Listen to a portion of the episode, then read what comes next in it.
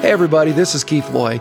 I'm the founding senior pastor of Celebrate Church in Sioux Falls, South Dakota, and this is our podcast. I just want to say thank you for joining us, and it is my prayer that this week's message will truly encourage you. Enjoy. I'm glad you're here. If you've got your Bibles, I want to invite you to go to the Old Testament to 1 Samuel, 1 Samuel 17. And I want to tell you a little story. It's about a young boy who was trying to sell his push lawnmower because it was always his dream to have a riding lawnmower. So he put it out in the front lawn when a Baptist preacher came along and wanted to buy it. Does it run? asked the pastor. Well, yes, it does, said the boy. So the preacher tried it out. He pulled and pulled and pulled some more, but nothing happened. He said, Son, this thing doesn't run. It won't even start. The boy said, Well, listen, I had to realize that to get it started, I had to learn to cuss at it. The preacher said, You got to be kidding. I'm a Baptist pastor. I haven't cussed in 18 years. The boy said, Keep pulling, it'll come back to you.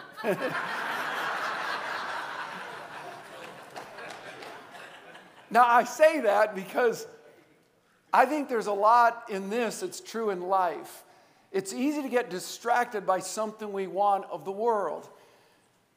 And if we're not careful, we'll get so involved that we think we need it, we think we want it, we think it has something to offer, that eventually our old nature comes back out. And everything that we've been focused on, we end up losing in the end. Isn't that true? I, I, I, that was quiet. Let me, let me explain it another way. If you don't keep your eyes on Jesus, you're going to get all wrapped up in the world once again. If you're not in the Word, you're going to be in the world. You can't have it both ways. Church, you need to understand this. We need to get this. Our world has dramatically changed. Has anybody figured that out yet? And I hope you're not just thinking about the younger generation. I hope that you're looking in the mirror because I believe it this in my life and it's true in yours. The greatest enemy is the person you look at every day in the mirror. And we've learned and been taught so many things that isn't the church anymore. We're living out a Christian life that isn't even Christ like anymore. We've got this idea that we get offended. We want to hear things that make us feel good. We don't want to grow. We don't want to be challenged. We somehow want to walk in the gym and five minutes later we walk out buff and fit. It's better to look at the weights than pick them up. It's better to criticize someone else who's working out, saying, Man, what are they doing? There's better things to do. It's just so easy, is it not? I mean, that's, that's the world we're becoming. I don't say that to be disrespectful. I'm telling you, it's where it's at. We, we can sit and keep pushing it off, but there's a battle going on. It's between heaven, it's hell, and we've got to fix ourselves and decide which side we're going to be on because you can't play in the middle. Somewhere the words of Jesus have got to matter. When Jesus says, You're not hot towards me, you're not cold, you're lukewarm. And Jesus said, You're like vomit out of my mouth. Now, those are in the Bible. Jesus said that. You can't have two masters. You want to live in the world? That's your, that's your God. I won't play. Second, I won't play a part. I'm the Lord thy God. It is my way or it is no way. That's what the Bible says. Now we can stop and go, I don't believe that. Then I'm not mad at you. That's okay for me. But at the end of your life, you've got to decide what really matters. If you want to build your life on quicksand, then build it on quicksand. But don't blame the world when you're sinking and drowning. Everything is a choice. Who you marry, how you raise your kids, where you work, what you think on. You're the one responsible for it. No one made you do that. And that's what this series is all about. A real McCoy is taking ownership, getting over yourself and under God, getting broken rather than trying to build yourself up.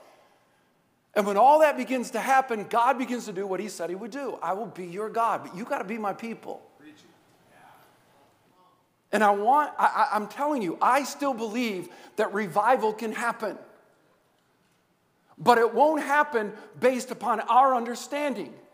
It won't happen if you get, keep getting offended by what someone else says rather than us looking into the Word of God and starting to say, I want to be like Jesus. That's what this series is about. It's what it's about. And so, if you're a guest, I'm glad you're here. I really am. It thrills me. If you're watching online, I'm so glad you're here. And I want to tell you, I've loved this series because if you always want to know what I'm going through, then watch what I preach. Because I can tell you, six months to a year ago, that's where I was at. I had a daughter who went through some struggles. I'm not here to tell you her story, she loves to tell it herself. But I will tell you, when you go through those, there's a lot of stuff that begins to happen. And one of the things that I began to realize and recognize in my own life is God, I want to be the real McCoy. I don't want my joy and happiness based upon whether my kids are doing what I think they should or not. I don't want my joy and happiness depending upon the fact that my wife is being the wife she needs to be for me. I don't want my joy and happiness being determined by a church and whether the people like me or not. God, I want to be the real McCoy. I want to know what it's like to really seek you with everything and quit reading the word but start living it. Instead of reciting it and playing pretend, to actually believe it's real. When he says, You seek me with all your heart, you will find me, not with part of your heart, with all your heart. And this is what this series has been about for me. I don't want to be governed by my finances to think somehow money will make me happy. If you didn't hear last week's message, I would encourage you because we didn't talk about tithing, we didn't talk about giving. We just looked at what does God think about it? And what if we started thinking like he thought? But I'm learning so much as I look at the church, and my dad is right after 80 years of living. Right now in America, Christianity is being erased and the church is the one doing the erasing. And if we could get broken and repentant before God and seek Him, I think God would begin to do something that would just blow our minds that we really, really want. I will say it again revival isn't going to happen out there. And the church has got to quit attaching itself to something and thinking they're a part. It's time for them to lead the way and invite everybody else in. And, church, this is what this series is really all about. It's what it's really all about. So, we've been talking about how do we get healthy? What would it be like if we could really think like God when it comes to our spiritual lives and own that? What would it be like physically if we understood this is truly a temple of God and we started getting broken before God with it? What if we could really get healthy emotionally and quit living by feelings? And what does it mean to really walk by faith? What would it be like to be mentally healthy, to renew our minds and to think the things that God thinks of? As Paul said, think of the only things that are lovely and beautiful and pure and right. What would happen? Well, I want to talk now about, in wrapping up this series, what does it mean to be missionally healthy? And I know some of you going, what does that mean? Well, I'm going to explain it to you and I think you'll get it. But what does it mean to be missionally healthy? I want you to look up at the screen and again, I, I just want to share with you I can only speak out of the Word of God as the truth and the authority for my life. I'm not trying to preach it to you to somehow put you on the defense. I can only speak to you what I believe to be as true. You have all the right to sit here and go, I'm not sure I believe that. That is your choice, but everybody here believes something. And the question is, what you believe, is it getting you where you really want to be? And so I'm not trying to put him in defense. I trust the Word of God with everything I got. And I don't really trust me anymore much. My dad used to say something that used to really tick me off, to be honest with you, and then it started frustrating me, and then now I completely agree with him. But early on, he would say, The older I get, the fewer the absolutes. And I'd say, Dad, that doesn't make sense. It seems to me the more you would study the Word of God, there'd be more absolutes. And he said, Absolutely not, son. Someday you'll get it. And there used to be all kinds of things that really mattered to me. I'm going to tell you, I really agree with my dad. The older I get, the fewer the absolutes. There's only one thing that matters to me Jesus Christ and His Word. Nothing else really matters. Nothing else really matters. I, I mean, I, will vote, don't really care in the end. Because I just don't believe legislation changes a heart. See, it's not, I, I won't die on that one. I'm not going to die on whether the Vikings win a Super Bowl or not. If you're a Viking fan, I hope they do. And just maybe they winning the Super Bowl might finally heal your marriage. Notice I'm not smiling because I think there's some guys who think that. And maybe them winning the Super Bowl might actually get your kids going in the direction you finally wanted them to go. And maybe them winning the Super Bowl, maybe finally for the first time financially, you'll experience some freedom that you've always wanted. Or just maybe that if you can finally win that lottery, it'll heal your marriage. And just maybe if you go to all your kids' games and chase them all over the world, maybe that'll get them in the direction that one day they'll build their marriages on the rock of Jesus. See, all of that stuff is all part of life. I'm not saying being there for your kids. I'm just telling you what God taught me in life is this I will no longer chase my kids. I'm going to chase the name of Jesus. Because, watch this, that doesn't mean I neglect my kids. It's through Jesus that I discover what real love means to love my kids. And I'm just trying to really understand what it means because God loves my kids more than I ever will. He loves my marriage more than I'll ever love it. Everything about my life. And I want to show you what Jesus says, but you need to understand the first parts. Look at the screen. I want everybody to read this loud with me. Read it with me, it's in God's Word. The thief comes only to steal and kill and destroy. Stop there. Jesus is speaking here. There is a thief in the world, there's a thief in your life. He has but three things that he wants to do to steal, to kill, and destroy. Watch this. And some people go, that doesn't make sense. To kill and destroy is the same thing. No, it's not. It's much bigger. Satan understands something about my life and he understands about your life. He comes because he wants to steal my identity, that I forget who I am and whose I am. And by doing that, he'll eventually kill the person I am. But in the death of means, means there's destruction that follows because my life does make a difference, and so does yours.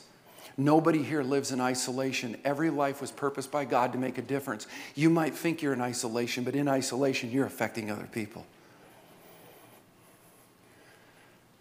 So he wants to steal my identity. He wants to kill my life because when I'm gone or I'm living a life that's sinful, the ripple effects begin to hurt other people as well. And that's when destruction happens. That's all he wants to do. And he'll do everything and anything to wreck your life. And, church, I want you to listen. And he's stronger than any human being ever created except one. In the status of strength, there is God, there's Jesus, there's the devil, and there's mankind. And the only way we defeat the devil is through Jesus Christ, the victorious one. And when we seek him, oh my goodness, the devil has to flee. So look what he says. Jesus says, The thief comes. People hear this. He wants to steal your identity. He wants you to figure out who you're not. He wants to kill your life, and in doing that, it will destroy others. But now, watch what Jesus says. Read it with me. Come on, church. I have come that you may have life and have it to the full. Church, that's what I want, and that's what this is all about being the real McCoy. So, I'm going to share with you something in a story that's very familiar with a lot of us that grew up in church, but I'm not sure we've ever had the right translation of it. I think we've missed it a little bit. Because the moment I started going through what I was going through, David became the focus of my life to figure out what would it be like that one day in scripture God would say Keith Loy, a man after my own heart. For that's the only one that God ever said it about. And that was David. David, a man after my own heart. And yet we know that David made some choices he shouldn't have made, but it's how he responded to those choices that made the difference. He didn't shove them under the bridge. He put them on the cross. He didn't try to hide them and impress man. He wanted to be broken before God. And God used him in unbelievable ways, even though he went through some very difficult things. And I want to be like that. I want to be like that. And one of the things that I've learned is, is that Satan's number one thing that he likes to do, where Peter describes him as a lion who wants to devour people, and one of the ways he does that is by creating giants. And I want to help you with this as we're wrapping up because I'm going to share with you some things out of the story of David and Goliath that I think we've missed. A story that somehow we use as a metaphor. And it's been taught so many times how to overcome incredible odds, how to be a one in the million type of person. Because you've got a boy who's an underdog taking on a giant who's the big dog. You've got a shepherd defeating a warrior, hefty, hefty, hefty, taking on wimpy, wimpy, wimpy. You got a man covered in armor and the other one wearing tights. Something's missing here. And so we preach the story of how to take on your giants, but I think we've missed it. I don't think we've got it. Because the more I read it and the more I look at Scripture as a whole, instead of taking a story out of its context, it doesn't add up. It doesn't make sense. And I'm convinced now that David was not the underdog and giant Goliath was the big dog.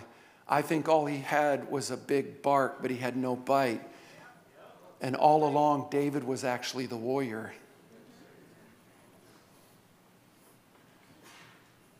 And I want to help you with that. Because I think too often we approach our lives and we want to be like David, but only problem is we're taking out of context. I think we need to be like David, but we need to understand who David was. See, I want to share this with you, and I want you to catch this. If you've got your notes, you can take them out, but there's three things you need to understand in the ancient world about armies. And you might want to write it down because there was always three waves of soldiers that would go into every battle. And the first wave was the cavalry. These were the ones that rode in the chariots. Then there were the foot soldiers, like Goliath, who wore full body armor and carried a sword. And for the most part, they were naturally big, at least physically. But then there was a third wave called the artillery, which is very important for us to understand because I want to tell you a little bit about the artillery. They were made up of people who had bows and arrows and slingshots. See, a slingshot was a leather pouch that had two long ropes attached to it. You'd put a rock in the middle, whirl it around your head, let go of one of the ropes, and the rock would be propelled forward to hit your target. One of these trained soldiers who had a slingshot could literally hit birds flying through the air. It's very known through history. You can read about that. See, an experienced slinger, as they were called, would rotate it around its head about six to seven times a second, which means it would be traveling about 35 meters per second. And if Goliath was 100 feet from David, that rock would hit him before Goliath even knew what had happened. The rock that David picked up was of barium sulfate, a common rock in the valley of Elah, of David would have known. It was a very hard, dense rock which would have the stopping power back in that day equal to a bullet coming out of a 45 caliber handgun. David knew this. And some of you would say, I think that's speculation hearsay. I think in a moment you might disagree. But then there's Goliath, a warrior, so we think, who stands on the cliffs and all he's doing is spouting words. Remember that. We don't even know what he could do because we never got to see it. We make assumptions, therein lies the problem. But if you read the story, this warrior had to be led onto the valley floor by an attendant. I just find that interesting. Why would that be? Because all he was saying is, You send your best, I'm the Philistines' best, and let's have a fight. And the reason he would say that, because it was very typical in battle when both armies were paralyzed, that two of the best, so to speak, would come into the valley, they would battle, and ever who would win, the other loser would have to concede and thus surrender. But yet the warrior had to be led on to the valley floor. The Bible tells us he moved rather slowly and it seemed to take him a while to figure out who David was and what David was up to. Now, you say, why would I say all that? Because believe it or not, there's a group of people called indoctrinologists who study the scriptures. This is what they do all of their lives. They just look at the scriptures and they study it and they put it in context.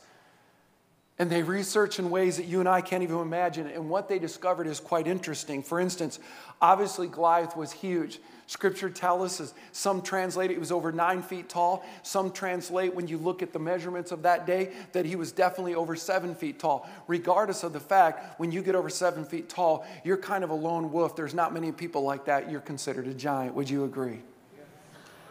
He's a big man. But there's a reason for it. It's called acromegaly. It's an anomaly caused by a tumor on the pituitary gland. In turn, it creates an overproduction of human growth hormones, thus creating a giant physically. But one of the common side effects, almost in every one who has this anomaly, is the tumor grows so large that it compresses on the optic nerve and it restricts vision, which I find interesting, maybe why Goliath moves slowly. Maybe why he had to be led on to the valley floor down an embankment. Why it took him a while to figure out what David was up to. And probably why in the story he keeps telling David, Come to me, come to me. Because Goliath knows the only way he can have victory if it's in a hand to hand combat. And David knows this too. If this man gets a hold of me, I'm going to meet Jesus today. But don't miss this. So David did what you and I should do. I need to be me.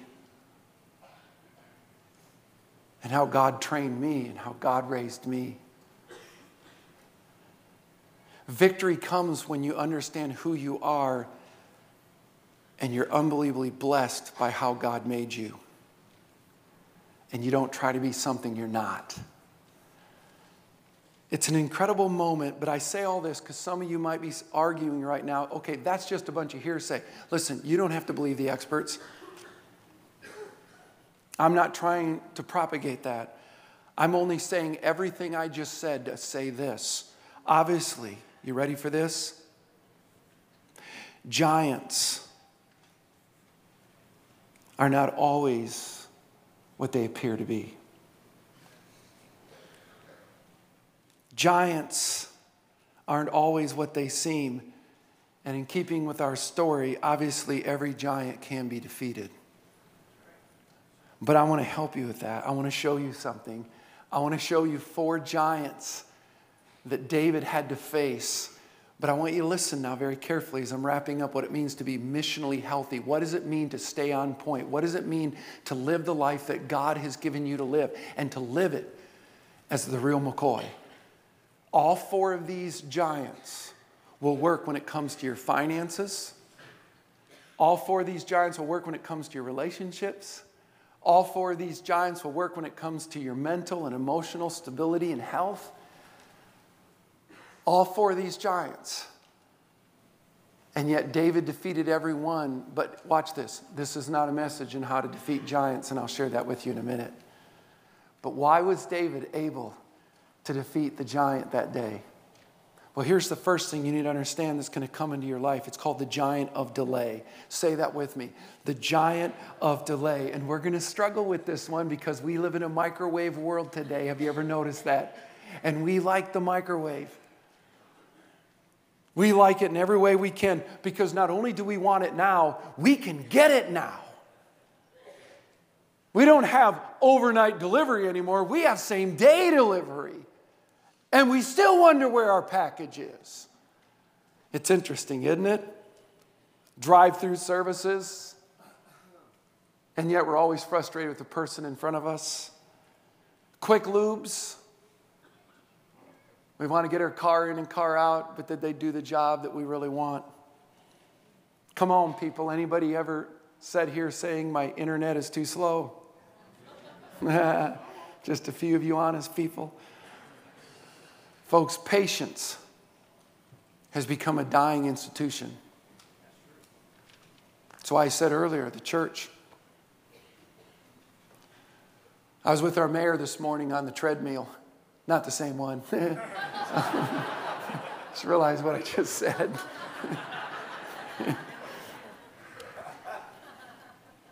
but we were talking about the fact about our churches and we were talking about where he goes to church. He said, You know, Keith, it's the first church when my wife and I moved to town that we went to. I said, How long you been there? He says, 19 years. I said, We don't live in that world anymore, do we? And he goes, No, it's sad. You can't count on many people anymore.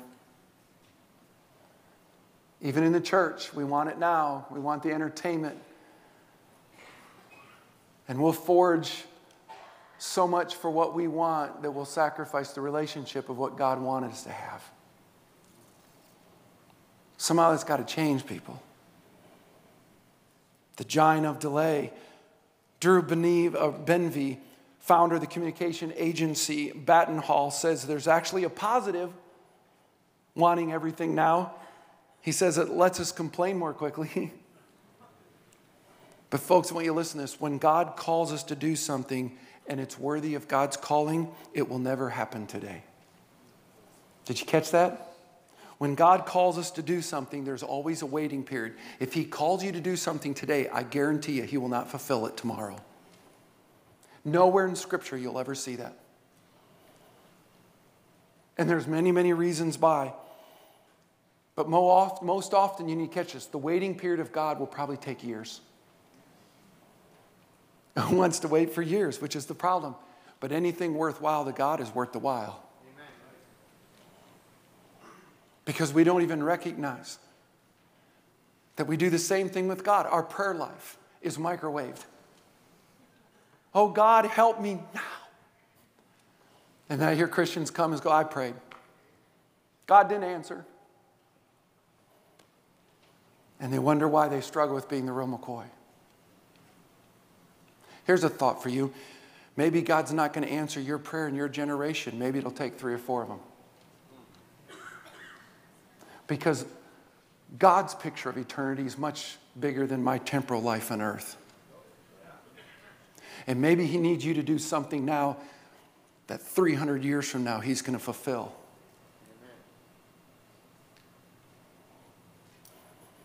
That just doesn't sound good, does it? But the Bible says, look at 1 Samuel 17 if you got your Bibles, and look at verse 12. David was the youngest of Jesse's eight kids. David. His three older brothers enlisted in Saul's army, but David was held back. David was held back to care for the sheep in Bethlehem. And you stop and go, I get that he's the youngest, but no, no, you don't understand. He's already been anointed as God's next king. God already pulled him out.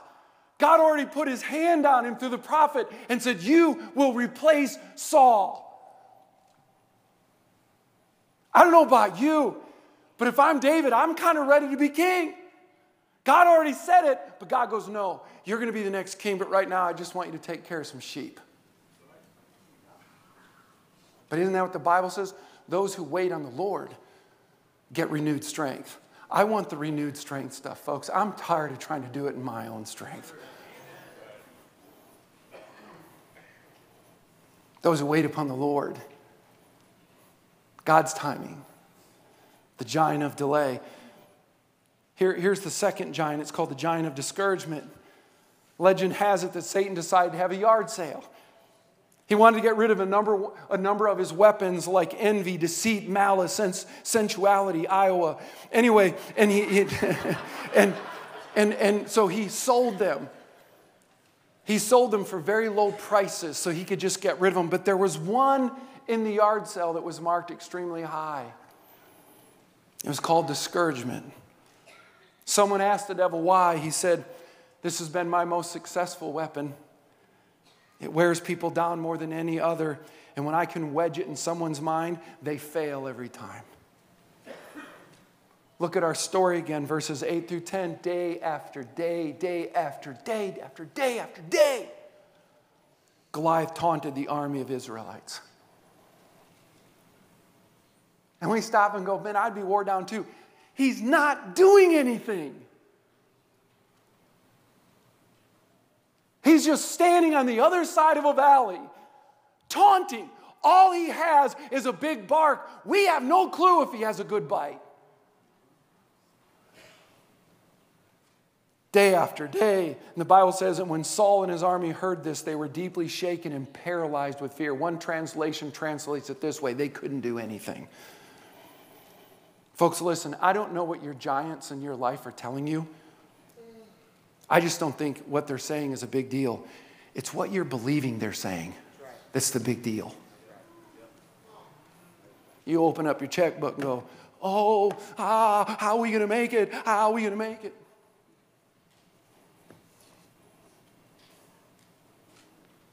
You look at your relationships, go, Oh, man, they don't love me. They don't love me. I have all these bad thoughts. I have all these bad thoughts. I have all these bad thoughts.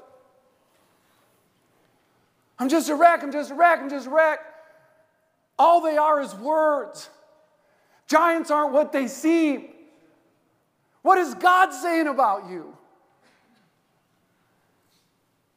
Either God is true to his word or he is a liar and we're the most ridiculous people in the world. But I think he's for real. And he is God. Oh, that giant. Who are you listening to? How about the third giant, the giant of disapproval? I don't know about you, but I want to be liked. I like to be approved, especially by those closest to me. But if we're going to stay the course and be missionally healthy with our lives, there's always going to be a critic. There's always a critic. And in David's case, it was his own family. Look at verses 28 through 29. His brothers asked, Why are you even here? They don't say, Hey, Dave, hi. Why are you even here? Watch what they say. Why aren't you taking care of your scrawny little flock of sheep? Folks, listen, it's one thing to diss David, but who, do, who kind of person are you, have to diss sheep? I think those kind of people are like really bad. You know what I mean? I mean, it's just like stupid. But listen to this one thing, when you're trying to do your best, it really hurts when someone says your best isn't good enough, doesn't it? And then those that are doing it are those that are closest to you. But here's the good news you're not alone. Jesus himself. Did you know that not one of his stepbrothers or stepsisters believed that he was Savior and Lord till after his resurrection? His own family. What was it like for Jesus to be on the cross dying and not one of his family members are there? that he has to give his mother to one of his best friends. They wouldn't even show up to watch their brother die. Talk about the giant of approval and disapproval. How about the giant of doubt? Look at verses 32 through 33. Don't worry about a thing, David told the king. I'll fight the Philistine. Don't be ridiculous, Saul replied. There's no way you can go against this Philistine. Watch what he says. You're only a boy. You're just a boy. And we've all heard that word in so many other ways. But I just find that interesting. You're only a boy. And yet, when you read the Bible, the mark of maturity is never in the title of manhood, it's always written in the title of childhood. Did you know that? And we spend all of our time. I mean, let me, let me tell you what a boy is. You ready for this? It, this, to me, is the evidence of boy. You need to turn 21 so you can go out and be a drink and be stupid.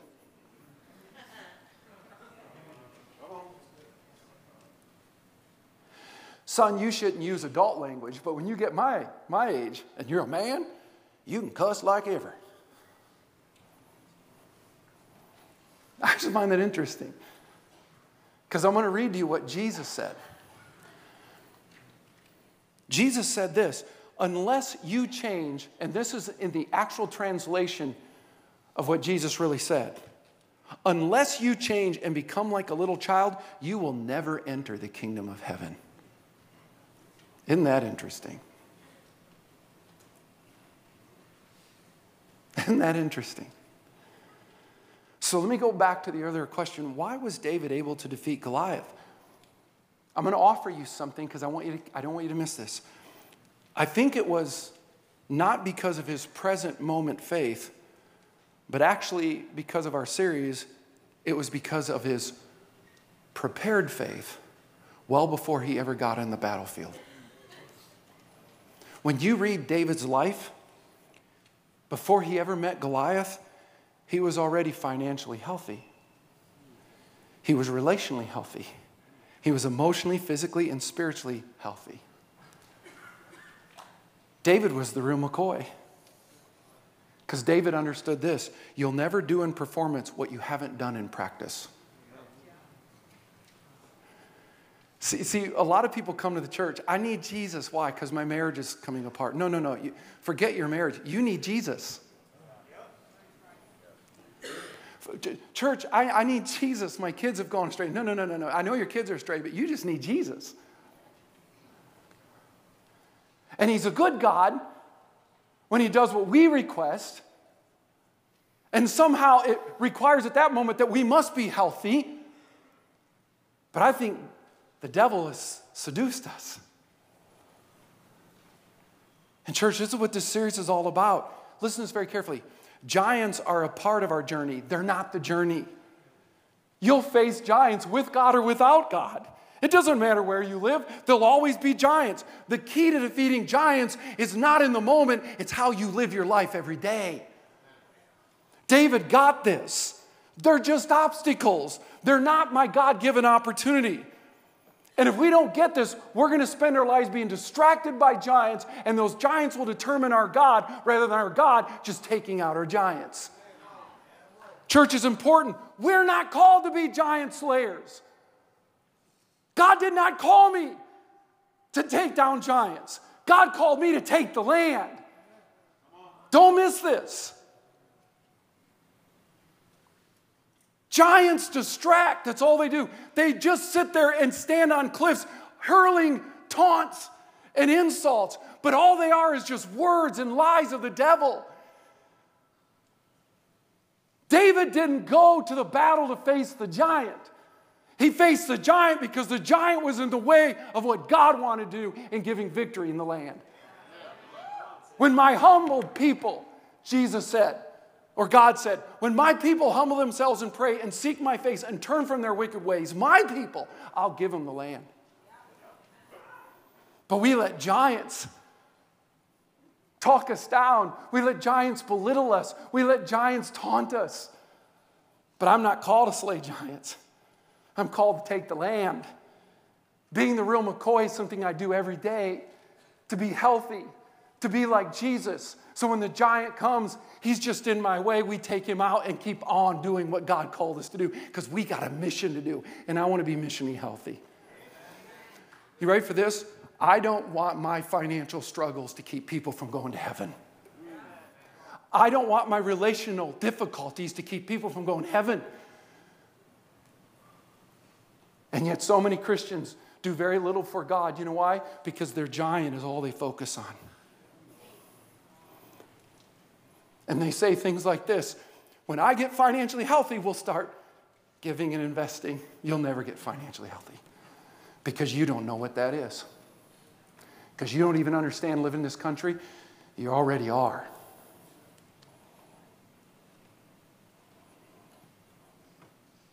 Well, when we, when we get our marriage healthy, once our kids are grown,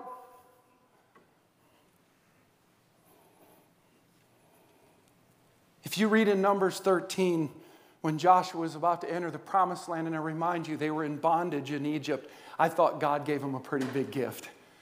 I'm going to take you out of bondage. Anybody want to be a slave? No, no hands. Anybody like to be free? All of them put their hands up. And God said, Good. I've got a guy named Moses. We're going to lead you to a land. I'm going to lead you to a land that's flowing with milk and honey. What, what, I'm God. I have this piece of land over here. I'm going to give it to you. And you remember when they were leaving town? Woohoo, yeah! They get into a cul de sac and there's a body of water, and here comes Pharaoh's armies, and they're like, oh, we'd rather die. God parts the water, woo! They get on the other side. God takes out the enemy. Now they're going, Woo! They get to the promised land. They're at the edge of the Jordan. God tells Joshua, You send out 12 spies. Just go check it out. He's not saying go check it out to decide if you want to. He says, I'm going to let you go out. You check it out to come back and go, This is awesome.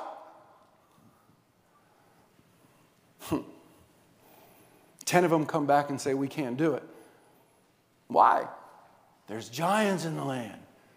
And God's like, I, I know, but so am I.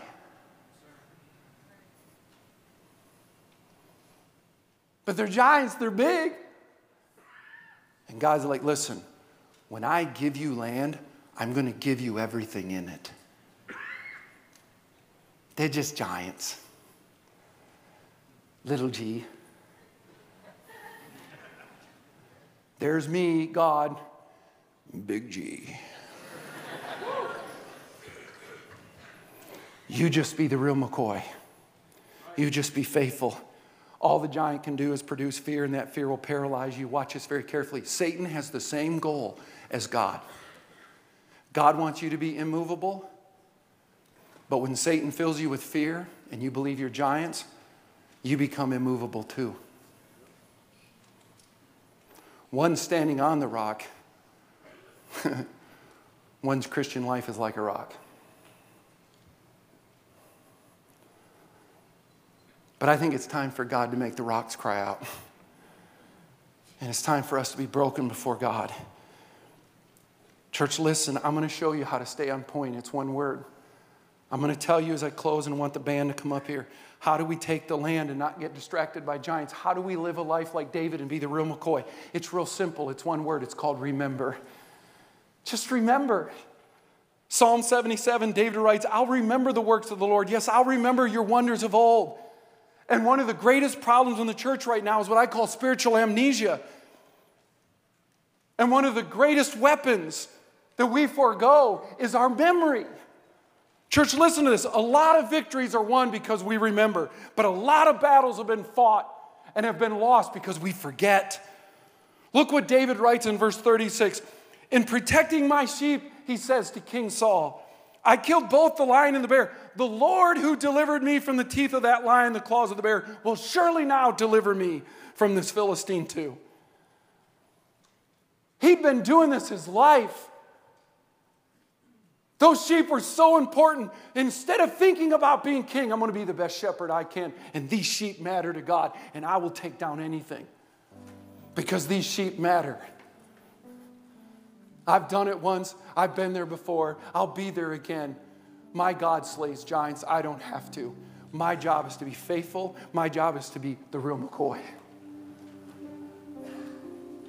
Church, this is so important we get this. We've all been there, haven't we? Where we thought we couldn't make it, but we did. We thought it would be over, but it wasn't. We felt like we were at the bottom, but we climbed out. Why? Because God. Whether you knew it or not, because of God. That's why Deuteronomy 8:10 says, "Remember what the Lord has done. Remember." Why is remembering so important? Because God never changes. If He did it once, He'll do it again and again and again and again and again and again. This is why I struggle with communion, just FYI. I may be wrong in the sense I have people going, we just need to do communion every day. We need to do communion every day. We need to do every communion. And it breaks my heart because I sometimes think that we worship what we're doing rather than one who did it. See, I just offer this. When the last time you took communion, did you shed tears? When's the last time you shed them? Do you understand what communion is? From the very beginning, God said, Remember who I am. I'm the Lord your God. All these things that I've done, do not forget. Remember, write them on the precepts of your heart, upon the forefront of your mind. Never let them get away. Remember, remember. And what does Jesus say before he goes to his death and he gathers his disciples? He breaks his body, he passes the cup, and he says, Remember. Remember what? What Jesus did in the cross. Do we just go through the motion and forget the precious blood that was spilled? Because of our ugly side and our sinful messes and our own ideas. And Jesus Remember, don't forget what I did on that cross and broke forth. That I've made you as white as snow, and death will never be able to speak into your life again. None of these giants have anything to say because not even the grave could hold me back. Don't forget. But I think the church has forgotten. I think we forgot. I've told you a story before.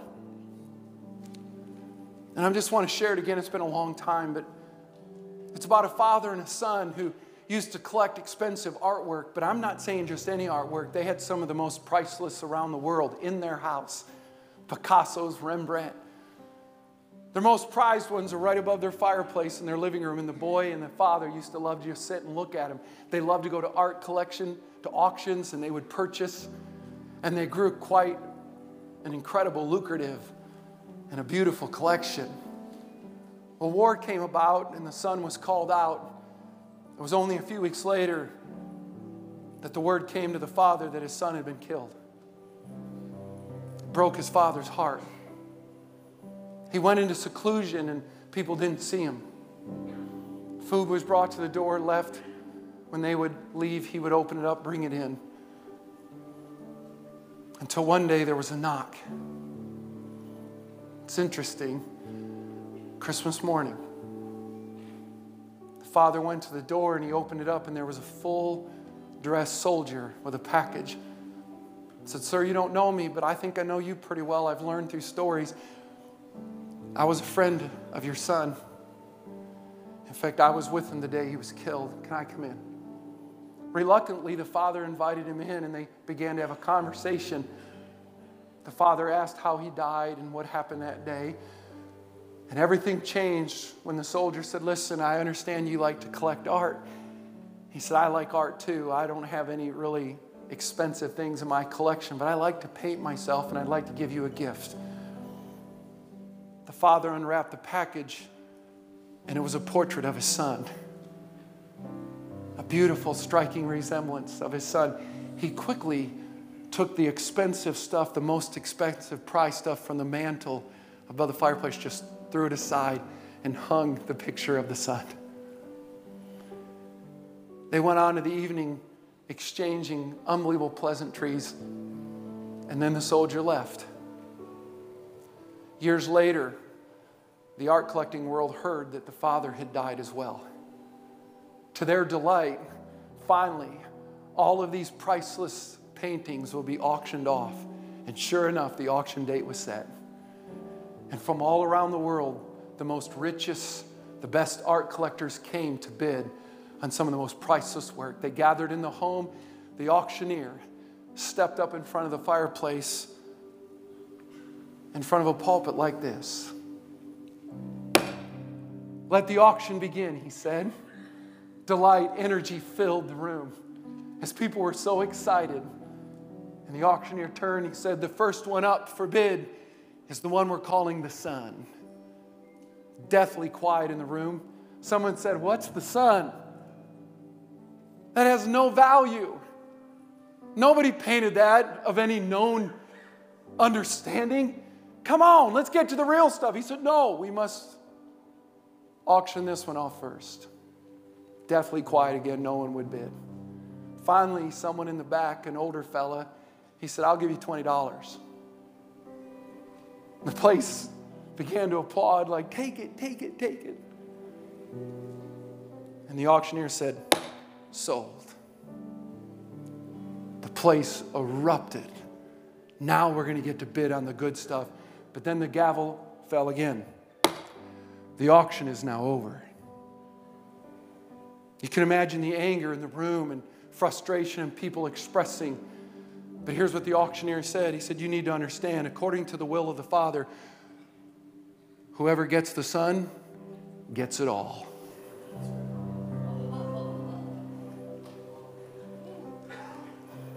I want to be the real McCoy. Church, I have begged, I've pleaded, I've done everything. I've probably even sinned in some of my approach and preaching. I'm not afraid to say that. I'll do anything and everything. I'm just telling you this. I don't want to play church, I want to be the church. And the church is not something out here, it's not right here, it's here. When we say, I want to get spiritually healthy, I want to quit trying men to think that this marriage is what God wants it to be. The question is, is it?